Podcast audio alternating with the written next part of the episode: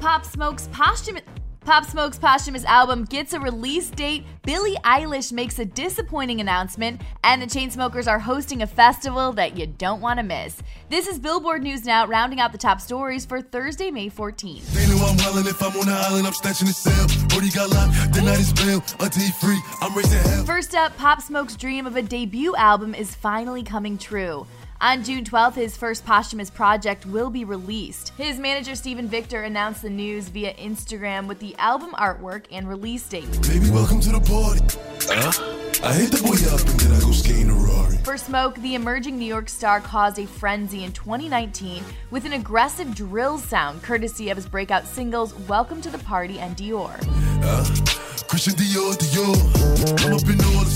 Before Smoke was able to enjoy his success, he was murdered in February in a home invasion robbery. His final project, Meet the Woo 2, debuted at number 7 on the Billboard 200. Smoke's death prompted 50 Cent, his mentor, to want to piece together the fallen rapper's debut album.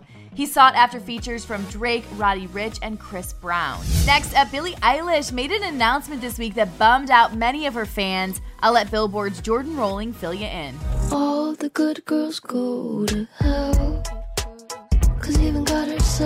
We can't say we're surprised, but on Wednesday, Billie Eilish took to social media to announce the total postponement of her Where Do We Go world tour amid the ongoing global coronavirus pandemic. In a message to fans on her Instagram story, Billie wrote, Unfortunately, for everyone's safety, we have to postpone the rest of the shows this year.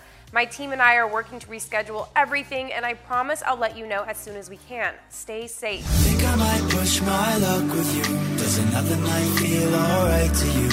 And last but not least, as quarantine continues, the first ever virtual Disdance Festival is going down, happening May 22nd through the 24th. Hosted by the Chainsmokers, the online mega rave will feature the who's who of dance music broadcasting from their homes and studios. The virtual Disdance lineup includes Alesso, Alison Wonderland, Martin Garrix, Kygo, Deadmau5, Kaskade, Calvin Harris's Love Regenerator Project, Major Lazer, Marshmello, Armin Van Buuren, Steve Aoki, Above and Beyond, and so many more. The festival will also benefit MusiCares COVID 19 Relief Fund to support the music industry workers in need. For more on all these stories, head on over to Billboard.com and don't forget to review and subscribe to our podcast. For Billboard News Now, I'm Chelsea Briggs.